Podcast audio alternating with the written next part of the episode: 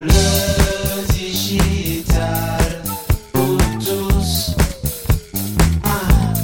7h30 en direct. Bienvenue à vous tous pour ce débrief de la rédac. Un moment formidable, un moment gourmandise. Comme euh, tous les vendredis, on va demander euh, à ces- ceux qui ont écouté les épisodes de la semaine de nous dire ce qu'ils en ont pensé. Et pour ce faire, je ne suis pas tout seul. Je suis accompagné aujourd'hui de deux talents de la rédacroom, deux talents historiques de la rédacroom. On va commencer, allez, honneur aux hommes, par monsieur Damien Loigny, dont c'est l'anniversaire et bientôt le mariage. Bonjour Damien, comment ça va?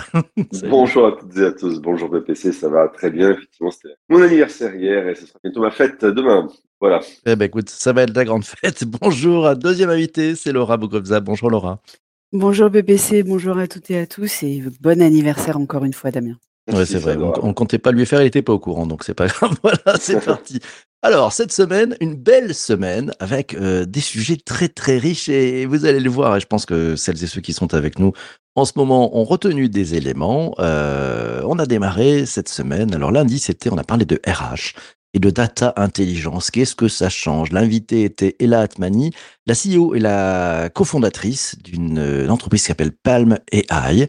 euh, voilà, qui, propose un, une solution logicielle pour les RH avec pas mal d'intelligence artificielle et de data. On reviendra sur cet épisode. Mardi, on a parlé de no-code et de low-code. Euh, pourquoi s'y mettre et pourquoi s'y mettre maintenant? L'invité, c'était Virginie Infanti, la Head of Business Application chez Microsoft France. Mercredi, un petit tour euh, dans le bien-être au travail. Qu'est-ce que ça change pour de vrai? L'invité, c'était Cindy Dovin-Cariou, la fondatrice de XXL Happiness, les défenseurs du bien-être au travail pas mal dans la, qualité de vie euh, au travail et puis dans tout ce qui est RSE. Jeudi, euh, on a parlé de proof content. Tu aimes le storytelling? Eh ben ça tombe bien. Maintenant, il y a le proof content. Qu'est-ce que ça change? L'invité, c'était Nicolas Huberman, le CEO et le fondateur de l'agence Story for Brands. On revient sur cette semaine. Euh, on va commencer par Damien puisque c'est son anniversaire et ce son mariage donc sa fête. Euh, cet épisode de lundi, RH et data intelligence. Qu'est-ce que tu as pensé de ce thème? J'ai écouté l'émission bien sûr avec, avec grande attention et je trouvais intéressant ce qui était, ce qui était raconté, mais je suis toujours un peu dubitatif sur les, les questions de solutions logicielles dans le domaine RH. Parce que, alors je dis pas que ça n'existe pas, je dis pas que ça marche pas. Euh, Il y, des- il y a de très belles boîtes françaises sur le, sur le sujet, mais euh, je pense à Talentsoft aussi, des choses très bien. Et, et ce qui était présenté ce jour-là était vraiment intéressant. Mais la question que je me pose, c'est pas l'outil, c'est plutôt les gens qui vont l'utiliser. Est-ce que, quand je dis à ça, donc je pense au RH, euh, est-ce qu'ils vont vraiment avoir toutes les datas possibles pour pouvoir, euh, pour pouvoir, euh, on va dire, alimenter comme il faut les, les choses? Euh, Déjà, dans la vie de tous les jours, on a du mal à savoir où se, po- se positionner. Donc, est-ce que vraiment un algo permet de trouver la place de quelqu'un, de l'aider, euh, etc. C'est- Et depuis, toujours, tu, l'avais posé d'ailleurs dans, l'émission, tu dis quelqu'un qui fait du théâtre depuis plusieurs années, est-ce que ça peut être quelque chose qui peut, peut nourrir l'algorithme? La réponse, j'ai pas trouvé, était forcément très claire sur le sujet. Parce que euh, justement, ce genre de truc-là, c'est un peu le truc entre les deux cases. Qu'est-ce qu'on en fait de ce truc-là, de cette information-là Donc, euh, j'ai toujours cette sensation, peut-être à tort, que ça risque de rigidifier plus les choses qu'autre chose. En revanche, là où je suis entièrement d'accord, c'est le fait de se dire que pour beaucoup d'actions, de micro-actions qui gèrent les RH et qui, humainement parlant, sont à, à gérer dans le temps, ça peut aider peut-être à automatiser certaines choses. Oui, ça c'est évident. Le challenge, c'est finalement ce- celles et ceux qui vont devoir utiliser ces outils. Laura, de ton côté, que tu as pensé quoi de cette thématique et de cet épisode? Alors je, je rejoins évidemment Damien sur ce qu'il a dit et au-delà de l'utilisation par les RH, je pense qu'il peut y avoir aussi un peu d'appréhension euh, par euh, ou, de mauvaise compréhension par les par les salariés qui sont concernés par euh, cette taxonomie. Euh, Est-ce qu'on a envie de ça, que notre employeur sache qu'on fait du théâtre depuis cinq ans? Moi, je suis pas sûre. Euh, on parle beaucoup d'équilibre, on parle beaucoup de, de frontières qui s'est qui s'est un petit peu brouillé avec les le- ces dernières ces dernières années. Même moi, j'allais dire moi, mais en fait, ça fait deux ans. Euh, donc euh, donc voilà, donc il y a quand même cette question-là, et je suis pas sûre que ce soit la première étape par laquelle passer. En revanche, donner des outils, comme l'a dit Damien, pour aider les gens à faire plus et à faire mieux leur travail, oui. J'ai peur que celui-là soit un tout petit peu en avance. Intéressant ce que tu ouvres hein, comme, euh, comme débat finalement, euh, frontières, vie privée, vie perso, on a un peu tout mélangé avec l'hybride. C'est Alors on a deux voies, hein, soit essayer le mix et, et fait et on va assumer pleinement d'être euh, qui on est complètement. Et donc si on fait du théâtre le samedi, ben, ça peut être intéressant effectivement de, de voir comment on va porter ça dans l'entreprise. Et puis de l'autre côté, il y en a qui disent non, on, on va reprendre une bonne séparation entre les deux mondes. Voilà. Euh, on voit aussi avec un peu la, la nouvelle génération. Hein. À 18h, ils s'en vont. voilà, à 18h, ils s'en vont pour ne pas mélanger vie pro et vie perso. Et j'aime beaucoup le, le, débat que tu ouvres aussi, Damien. C'est sur euh, quelle est la capacité de, bah, finalement, de, des utilisateurs de s'emparer de ces outils. donc à la fois, je dirais, bah, on va dire les RH, hein, dans le cadre de RH et Data Intelligence. Hein. Est-ce qu'ils vont vraiment s'emparer de ces outils? Alors pour leur faire gagner du temps, c'est certes, mais pour ramener de la valeur sur les, les capacités à faire du bon matching. Et puis, où Laura, tu l'ouvres aussi, le point, c'est ben, les, les, collaborateurs euh, vont devoir renseigner ces données. Et là, il, là, il y a un énorme challenge qu'est-ce que ça va être la qualité de ces données? C'est-à-dire que c'est pas juste on va mixer ce qu'on peut trouver sur des réseaux sociaux euh, dans, ces logiciels. Donc voilà, pour moi, c'est premier point sur cet épisode de lundi, c'est le challenge, ouais, le challenge en interne qui va être important. Deuxième euh, deuxième épisode, c'était mardi, on a parlé de no code low code, pourquoi s'y mettre? Euh, Laura, tu as pensé quoi de cet épisode? Moi, j'ai trouvé ça extrêmement intéressant parce que comme tout le monde, comme tous, pas comme tout le monde, pardon, comme toutes celles et ceux qui, comme moi, ne sont pas développeurs, euh, forcément, j'ai mis les doigts dans les outils no-code en me disant que ça allait me libérer de plein de choses. Et ça me libère de certaines choses. Euh, et je pense effectivement qu'on doit tous s'en emparer euh, pour des, sujets qui nous intéressent, pour nous permettre d'être un peu plus en autonomie. Ça, là aussi, c'est limite, mais mmh, je pense qu'on peut continuer de creuser. Et je trouve que c'était vraiment bien présenté pour celles et ceux qui nous écoutent, qui ne connaissent pas pas bien encore euh, ces appellations, c'est vraiment un épisode à écouter. Alors je confirme parce que moi je l'ai réécouté, ce qui est très très rare. Et, et, je me suis dit à la réécoute, euh, c'était hyper clair en fait, c'était hyper clair et hyper facile euh, d'accès, donc c'était déjà un, bon point. Damien, cet épisode, le low code no code. Alors moi bien sûr c'est le genre d'épisode qui fait battre mon petit cœur de geek, mais euh, le no code c'est un petit moment que je, m'amuse un peu avec et paradoxalement c'est pas parce qu'on code pas qu'il faut pas travailler. Ce que j'ai par là, c'est que le, le, code nécessite d'apprendre une, dire une langue, comme ça. Là, effectivement, on n'est pas obligé d'apprendre euh, les langues, mais il faut quand même, quand même comprendre un peu la grammaire et euh, de comment s'imbriquent ces, ces outils-là. Donc, euh, le no-code, c'est bien, mais effectivement, pareil, ça peut pas être présenté de manière magique. Il faut quand même se rendre compte que dès qu'on va faire un truc un peu sympa, euh, il faut un tout petit peu travailler. Il y a deux, deux éléments que j'ai retenus. Le premier, c'est que c'était ce qui était présenté dans le dans le euh, dans, dans, le podcast, euh, l'aspect euh, prototypage rapide. Et ça, je suis entièrement d'accord, 100% d'accord. Le prototypage rapide, c'est une super idée. Les outils de no-code permettent vraiment passer de l'idée à l'action le plus rapidement possible. Et dans une boîte, quand on a besoin de tester dans le cadre d'un hackathon, ou quand on a besoin de tester pour soi-même, ou quand on a besoin de faire la preuve auprès de, d'un, d'un, par exemple, d'une équipe euh, ou d'une direction, c'est évident qu'avoir ces outils-là, c'est tellement génial plutôt que de devoir euh, appeler une boîte. Donc ça, c'est vraiment une révolution là-dessus. Un deuxième élément qui n'a pas été mis en avant dans le podcast, c'est que euh, qui a beaucoup été présenté, c'est les aspects développement d'apps, d'applications. C'est ce qui vraiment a été mis en avant dans le, dans le, dans le podcast. Et pour moi, c'est un angle, c'est une, c'est une des facettes du nom. A une deuxième facette dans le La deuxième facette, c'est le fait d'interfacer des outils entre eux, existants, et, et, le fait, quelque part, de, se créer un, un, outil autre. Alors, ça reste dans la philosophie de ce qui a été expliqué, hein, mais l'exemple que j'ai en tête, par exemple, c'est si vous prenez un outil comme Notion, Notion que vous allez interfacer avec un autre outil qui va lui permettre de parler avec autre chose, qui lui-même va lui permettre de travailler, de parler avec une autre chose, et ainsi de suite. Euh, et, euh, et le, le, truc, c'est ça, c'est plutôt cette logique-là de se dire, j'ai des outils comme des briques de Lego, euh, un qui me permet par exemple de faire de la prise de rendez-vous, un qui me permet de faire du, euh, du, sondage en ligne, un qui me permet de récupérer de la data que je peux basculer dans un truc. Et donc je vais les faire se communiquer entre eux parce qu'aujourd'hui c'est fait comme ça. Et je me crée ce qu'on appelle avec un gros mot en anglais un workflow, un process de travail qui va me permettre d'aller d'un point A à un point B. Et ça aussi pour moi, ça rentre dans l'escarcelle de ce qu'on appelle le no-code. Pour moi, ce serait un deuxième épisode en fait. Ah oui, très certainement. Euh, mais là, ce qui était présenté, effectivement, c'était ce que je disais, c'était, un aspect de code qui était très juste et on pourrait aller plus loin. Euh, voilà, je disais ça juste par complétude, par volonté d'avoir une vision un peu complète de ce que peut être le, le champ du no-code. Et celui qui était présenté là, qui était vraiment anglais apps, moi, ce, qui, parce que je vois très bien l'usage que j'aurais pu en avoir dans certaines de mes activités autour du prototypage rapide, je trouve ça vraiment génial pour démontrer et faire la preuve. Ah, T'as raison, mais en même temps, euh, la plupart des, des premières apps que les gens font, c'est de connecter, c'est de connecter des apps existantes en fait. C'est-à-dire que c'est le truc le plus facile.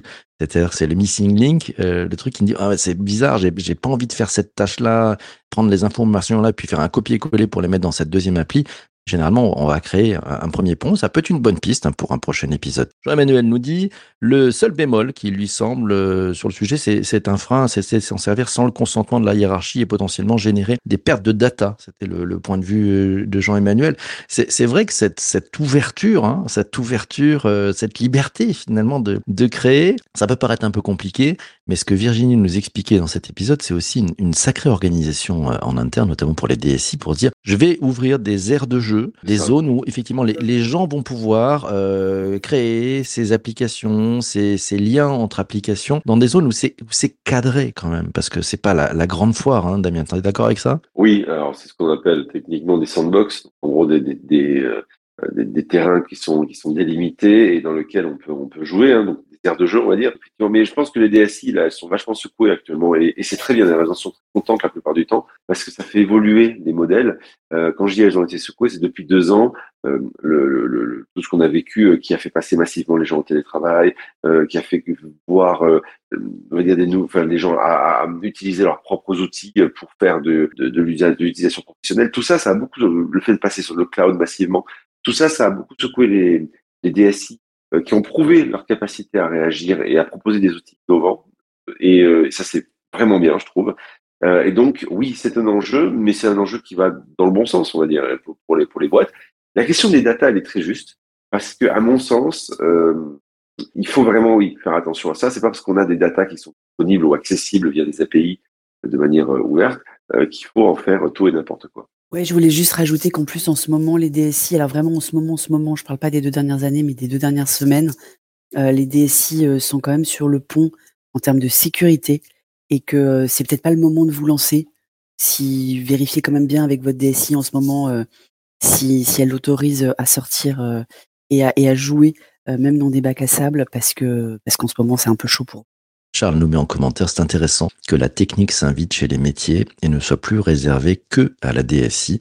Ça, c'est très intéressant ce concept, mais en même temps, c'est c'est des nouveaux outils pour la DSI pour permettre en fait au métier de développer des applications. Donc le, le DSI garde la main en fait hein, sur euh, sur sur ces approches. On va passer maintenant à l'épisode de mercredi. Le bien-être au travail, ça change quoi pour de vrai? L'invité, c'était Cindy Dovincariou, la fondatrice de XXL Happiness. Allez, qui veut réagir? Laura, euh, on parle de machine à boules? Euh, on va parler de piscine à boules. Euh, en fait, moi j'étais agréablement surprise parce que rien que le fait qu'il y ait happiness dans le nom de la société, moi ça m'a déjà, j'avais une réaction, pas un a priori pas forcément positif, et j'ai trouvé en revanche que le discours était beaucoup en phase avec ma conviction, c'est-à-dire que déjà elle parle de bien-être et pas de bonheur, et ça la, la distinction est extrêmement importante et très bien vue et très bien portée euh, par euh, par Cindy. Et donc ça m'énerve qu'il y ait happiness dans, dans le nom de sa boîte en fait parce qu'elle parle justement de bien-être et pas de bonheur et c'est et, et, l'entreprise n'est pas responsable du bonheur de ses salariés, seulement de leur bien-être pendant qu'ils sont au travail. Donc euh, ça c'est quand même important de le dire et elle l'a très bien précisé. Et ensuite on a elle a beaucoup parlé de bah, de tout ce qui m'énerve euh, parce que ça l'énerve aussi hein, donc je suis complètement en phase surtout les gimmicks euh, du baby foot et, et, et c'est moi qui ai rajouté la piscine à boules parce que je sais pas vous mais je la vois beaucoup sur LinkedIn en ce moment. Ouais, à la piscine à boules, ouais, puis les logiques de, de pins, hein, en fait, euh, voilà, on a l'impression de faire les choses, donc on, on va mettre les habits du moine. Monsieur Douany, euh, que pensez-vous de ce bien-être au travail? Je, je rejoins Laura sur l'histoire de, de happiness, que ça t'a fait penser, j'imagine Laura, tout ce qui est happiness manager, ce genre de truc-là. Et, euh, et euh, oui, je, suis d'accord sur la dénomination de la boîte, mais on n'est pas là pour parler de ça. Euh, ouais, j'ai trouvé que c'était un, un, un discours qui était raisonné, si je puis dire, ou au moins qui n'était pas dans le dans le dans la dans la surface. Alors après, la, question c'est toujours pareil, c'est comment les boîtes interprètent. Et, euh, et c'est ça qui me qui m'agace très souvent, c'est qu'en fait, euh, malheureusement. Euh, il y en a qui font une vraie démarche de fond, euh, une vraie démarche de fond, et, d'autres qui euh, vont s'arrêter à la surface des choses et qui, par facilité, rapidité ou volonté de se dire on a coché la case, vont, faire toute une démarche et au final vont en revenir au plus petit commun dénominateur et on va atterrir avec la piscine à boules ou le, ou le, ou le baby-foot. Donc euh, voilà, c'est toujours un, peu ce truc-là qui me, qui me tracasse. Après, ça m'apporte deux remarques. La première, c'est que, et là je vais sortir mes, mes avis de, de Pierre Belmar et Alain Decaux de, du numérique, dans les startups de l'époque, des années 90-2000, euh, il y avait euh, déjà, à l'époque, je me rappelle, fin des années 90, plein de boîtes qui déjà mettaient en avant le fait qu'elles avaient des pistes à boules, des, des, des toboggans, des, des baby-foot, des machins, etc., etc., pour le bien-être des salariés. Donc, ce côté-là, c'est vrai que c'est quelque chose qui date d'un petit moment et qui a toujours été un peu l'apanage des boîtes qui se veulent différents, euh, jeunes, dynamiques, etc., etc. D'où le fait peut-être un peu gadget. Et euh, ça, effectivement, je, vois finalement que ça, ça a perduré dans le temps. Après, deuxième élément, je pense que cette notion de, de, bien-être au, travail, d'abord, elle devrait être. Enfin, je, vois pas pourquoi le travail devrait, devrait pas être du bien-être, déjà de base. Enfin, le fait qu'on se pose la question du bien-être au travail veut dire qu'aujourd'hui, en fait, il y a des gens qui souffrent. Et, ça, ça me pose une vraie question de fond sur, sur la, réflexion qu'on peut avoir autour de ça. Parce que finalement, on y passe quand même 8 ans de notre vie. Donc, euh, ça devrait de base être plutôt quelque chose d'agréable. Globalement, je parle pas des tâches, hein, je parle de l'environnement. Et deuxième élément, c'est vrai que, euh, on va dire, la nouvelle génération, je sais pas si on parle de nouvelle génération, je ne vais, pas dire ça, mais on va dire qu'il y a aujourd'hui nécessité de se démarquer par rapport à une génération qui, elle, effectivement, a tendance à dire non mais tout ça en fait euh, je n'ai plus justement envie de vivre ce que mes parents ont éventuellement vécu et je, je prends le, le, la, liberté de dire ben ça ça ne me plaît pas ou je n'ai pas envie de le faire. Alors, il avoir des limites bien sûr, hein. Mais euh, il y a cette dimension là aussi qui est aujourd'hui euh, nécessité de répondre à cette aspiration et donc justement d'aller dans le bon sens. Donc c'est peut-être un peu paradoxal, mais si ça va dans le bon sens pour tout le monde au final, why not? J'ai trouvé ça vraiment intéressant. Ça amène là aussi, hein, je pense que c'est, euh, enfin, je vous dévoile un peu mon fil rouge quand même. Je pense que ça, ça amène euh, le fait de dire tout ça, c'est des, c'est des outils, c'est des façons de faire, etc. Mais, mais si on revient sur le fond, en fait, Là où on a un problème, c'est on n'utilise pas forcément les outils, comme tu le disais, Damien, c'est vrai. Pour on se préoccupe du bien-être au travail, ça devrait être de base, ça devrait être dans l'ADN complet. Ah ben non, on est obligé de, de, chercher des choses parce que ben on a peut-être fait des déviances. C'est la faute à Excel, tout ça, tu penses, Laura? Je pense que c'est surtout que on, on s'occupe pas du fond du problème. Enfin, euh, moi, je suis encore effarée quand je vais chez certains de mes clients ou prospects, en l'occurrence. Je travaille pas toujours avec euh, avec ces entreprises-là, mais euh, de me rendre compte qu'ils ils parlent de bien-être au travail et d'améliorer le bien-être au travail, alors que leurs collaborateurs, ils sont pas équipés correctement. Ils n'ont pas des ordinateurs assez puissants pour faire des visios depuis chez eux. Ils ont pas. Enfin, il y a des basiques qui sont pas couverts. Et pour moi, le, le, les sujets dont on a parlé avec Cindy mercredi, ça doit venir après, en fait. Et, c'est un peu le, la tarte à la crème de on, va, on va faire du bien-être. Alors Cindy le fait avec beaucoup plus de, enfin de façon, je trouve, beaucoup plus en phase avec les vraies attentes des collaborateurs que le baby-foot. Mais, mais ça reste quelque chose qui ne peut venir qu'après qu'on ait traité les basiques. Et malheureusement, c'est pas encore le cas partout. Ah, nous sommes poindre une pyramide de Maslow des besoins en entreprise. voilà, avec la base déjà, des choses qui fonctionnent. Et puis après, on va pouvoir travailler sur le, le bien-être au travail. Je prends le commentaire tiens, de Vincent qui nous rappelle que le bonheur comme le bien-être ne viennent pas par les outils, mais par l'humain. Et si on met en place l'outil, c'est qu'on a loupé un truc avant. Ensuite, nous dit-il, un baby-foot, c'est sympa, mais c'est juste un plus et c'est une conséquence. Plutôt bien vu. Je suis d'accord avec ce que dit Vincent, si ce n'est que l'outil peut-être un moyen quelque part de se mettre en, en route. En fait, euh, c'est toujours pareil. Un état d'esprit, un ADN, c'est compliqué, c'est quelque chose qui est évanescent, qui n'existe pas, qu'on a du mal à, on va dire, à fédérer. Un outil, c'est quelque chose qui paraît être concret. Donc, il faut pas s'arrêter à ça. Euh, mais euh, si ça peut donner du courage pour monter le, le meuble Ikea, euh, pourquoi pas? Commentaire aussi de, de Charles qui nous dit Parfois même, les collaborateurs sont pas formés aux outils de base pour pouvoir utiliser correctement un ordinateur ou une autre solution. Et c'est vrai. Hein. Revenons sur les fondamentaux. Merci Charles pour ce, commentaire. Je vous propose qu'on passe maintenant à l'épisode de jeudi. On a parlé de, proof content. Qu'est-ce que ça change? L'invité, c'était Nicolas Huberman, le, patron et le fondateur de Story for Brand. Laura, toi qui me racontais des histoires, dis-nous tout. Sur le proof content, je, je connaissais pas bien le concept. Euh, J'avais entendu vaguement les termes, mais je connaissais pas bien ce qu'il y avait derrière là aussi a été, euh, a été bien expliqué par ton invité. Je pense que le problème est réel, que les marques euh, font beaucoup de quelque chose washing. Hein, euh, elles vont dire les choses et, pas forcément vérifier. On a encore eu le cas avec le bot sur Twitter qui, qui commentait sur les inégalités salariales sur chaque tweet de marque qui disait qu'elle faisait quelque chose pour la journée du 8 mars. Hein. Donc il y a, y a, quand même besoin de, cette, de ces preuves et de ces vérifications. Après, j'ai peur là encore une fois que ce soit mettre la charrue avant les bœufs en fait. One more time. Waouh, c'est dur. Damien. Nicolas l'a très bien expliqué, mais euh, je pense qu'il a, par- parce qu'il a expliqué et c'est la démarche qu'il apporte, il le met en, lumière, euh, comme disait Laura, euh, le problème en fait. Vous savez, cette phrase qu'on dit souvent quand, quand une boîte fait euh, campagne, on dit ah ouais, mais c'est de la com. Cette phrase, elle est, elle est, elle est, elle est éminemment euh, acide et piquante. C'est de la com. C'est de la com, ça veut dire c'est du bullshit, c'est de la connerie, c'est du faux, c'est du pas vrai. Et euh, or, à mon sens, justement, euh, non, on peut faire de la très bonne com à partir du moment où justement on est aligné et on fait des choses et on a une certaine transparence et une approche, on va dire, euh, oui, transparente des choses et euh, ou tout au moins transparente. Rien ne peut être transparent, mais tout au moins une approche qui se veut être alignée, on va dire vraiment, et où on est un peu décomplexé peut-être par rapport à, à, certains sujets qui peuvent être un peu un peu gênants pour, pour des boîtes, mais c'est compliqué, c'est extrêmement compliqué. Et, euh, et donc, c'est décrit, voilà, pour moi, c'est l'idéal. C'est l'idéal, et tant mieux s'il arrive à accompagner certaines boîtes dans ce chemin-là. C'est l'idéal, mais à mon sens, il est hyper compliqué à remplir. Pourquoi? Parce que d'abord, euh, il y a tout, il y des injonctions paradoxales dans les boîtes entre le message officiel de la stratégie et puis la réalité, ce que les gens pensent vraiment euh, et qu'ils se disent déjà des fois en réunion autour d'une table, et puis il va falloir quand même sortir et qui va devoir rentrer dans les cases ou dans les clous de, la, tonalité globale. Le fait que on a envie de bien, de bien habiller, la mariée, mais que euh, on sait très bien qu'il faut pas regarder les coutures parce que finalement c'est pas forcément super fini des fois. Et puis il y a un peu une tarte à la crème aussi. C'est euh, ah mais toutes les marques peuvent être des médias. Non, c'est pas vrai. Quand je dis non, c'est pas vrai, c'est que c'est pas vrai que euh, il est vrai que des marques pourraient être des médias, mais je pense que les marques ont beaucoup de mal à vouloir être des médias. Elles rêvent d'être des médias, mais elles ne, à part quelques-unes qui sont carénées pour ça, parce qu'elles ont construit tout leur ADN autour de ça. Et on retrouve les, les suspects habituels, hein, aussi bien des marques de luxe que des marques comme Adidas, euh, Ade- euh, Red Bull ou, Nike. C'est toujours les mêmes, les mêmes, les mêmes suspects. Mais la plupart du temps, les autres boîtes voudraient faire ça, mais elles ne savent pas produire de contenu dans la durée. On est toujours dans des logiques de one shot ou des trucs un peu courts.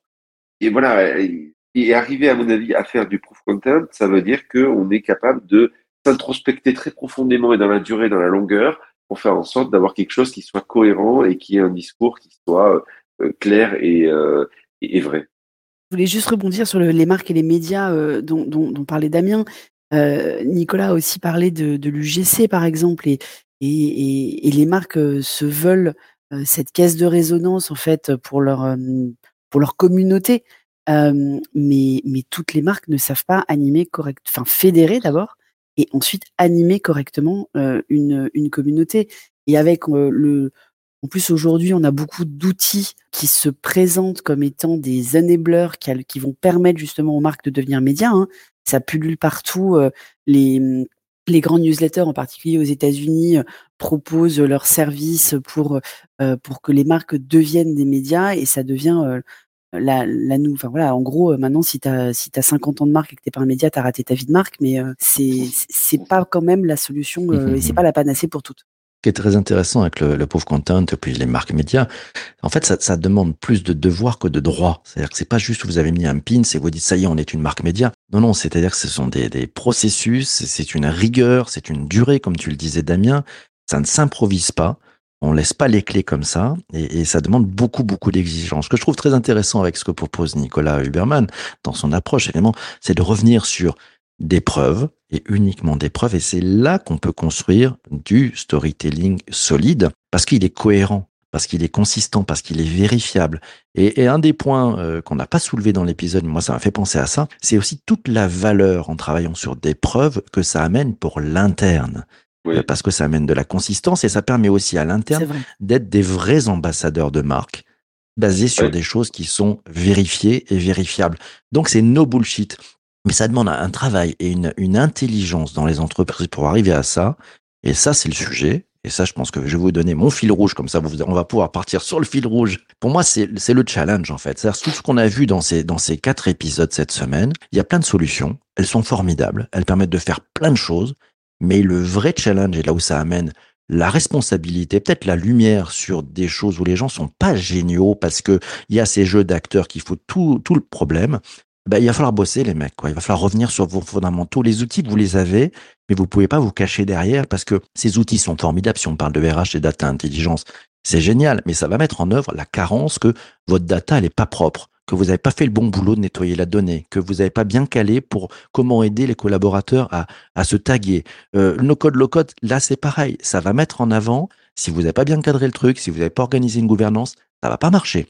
Bien-être au travail, c'est pareil. C'est pas juste, on a dit la, la, la boîte à boules et le, baby-foot, c'est pas ça le sujet. C'est retravailler vraiment sur les fondamentaux du management, sur de la bienveillance, sur mettre en place euh, des équilibres, faire en sorte d'avoir de l'écoute, faire en sorte d'intégrer les besoins des collaborateurs, les mettre en, en mode actif, coopération. Et le proof content, c'est pareil.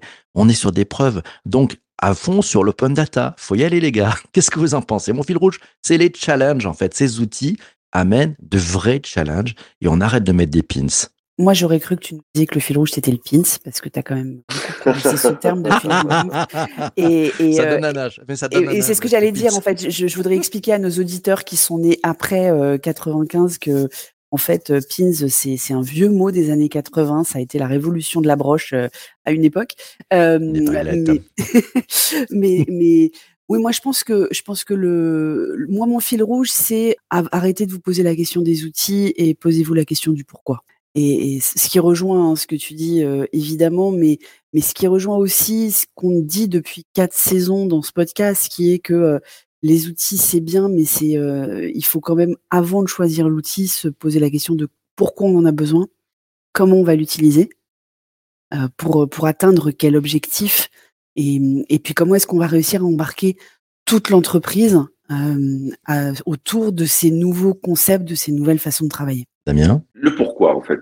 Euh, c'est peut-être une tarte à la crème ce que je sors, mais euh, c'est vraiment ça, je pense, le, fil rouge. Et on le retrouve pour plein de choses, bien entendu. Mais ça fait écho à des choses que j'ai vécues récemment avec, des clients qui, me présentaient des trucs et je leur disais mais pourquoi vous voulez le faire? Et j'ai quand même des gens qui m'ont répondu en fait je sais pas, il faut que je demande à mon chef. Et lui il sait. Et, voilà, rien que ce et c'était une grosse boîte. Hein. Et donc rien que ce petit détail là, ouf que déjà de base on est très souvent dans l'exécution et pas dans le on va dire dans, dans volonté de réfléchir un peu globalement, donner les clés de réflexion pour dire oui, on va par là, c'est pour ça qu'on y va, et voilà pourquoi. Et après, on peut discuter. Conclusion, on en revient toujours à, cette notion de, de, solution euh, pour, euh, à chaque fois, ce sont des solutions finalement qui sont proposées pour faire quelque chose.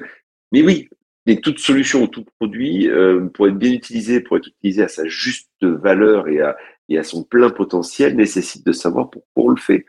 sinon, ça reste du temps perdu, ou euh, euh, on, ça finira dans le cimetière des échecs, des, des, des, des, innovations des boîtes, qui ont dit ah mais on a essayé mais ça n'a pas marché. Hein. Ben ouais, mais peut-être que tu l'as pas amené comme il fallait.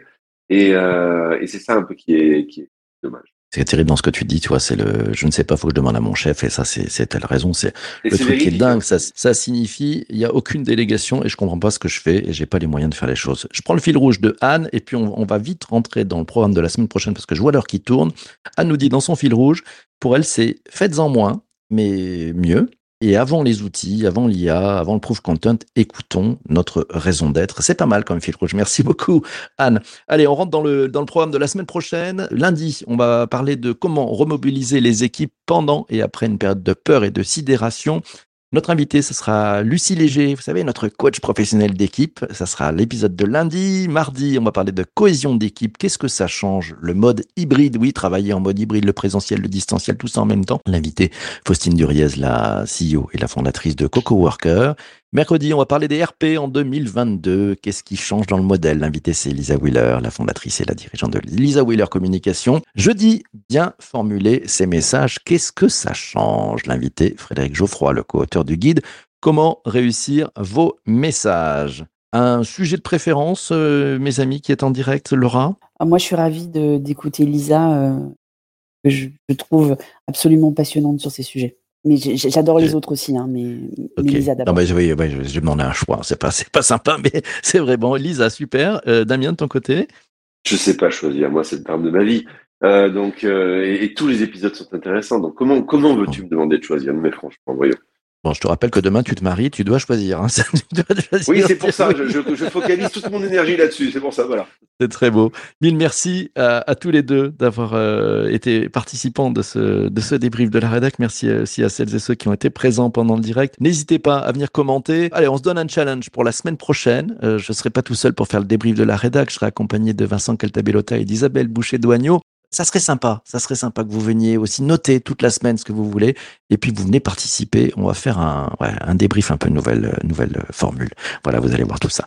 Je vous souhaite une bonne journée. Je vous souhaite un très très bon week-end. Euh, on se retrouve lundi matin, euh, 7h30 en direct. On va parler de, de ce sujet de remobilisation pendant et après une période de peur et de sidération. Ça va être passionnant. Et d'ici là, portez-vous bien et surtout, surtout, surtout, ne lâchez rien. Ciao, ciao, ciao. Bye bye à tous les deux. Au revoir. Au revoir. Le digital.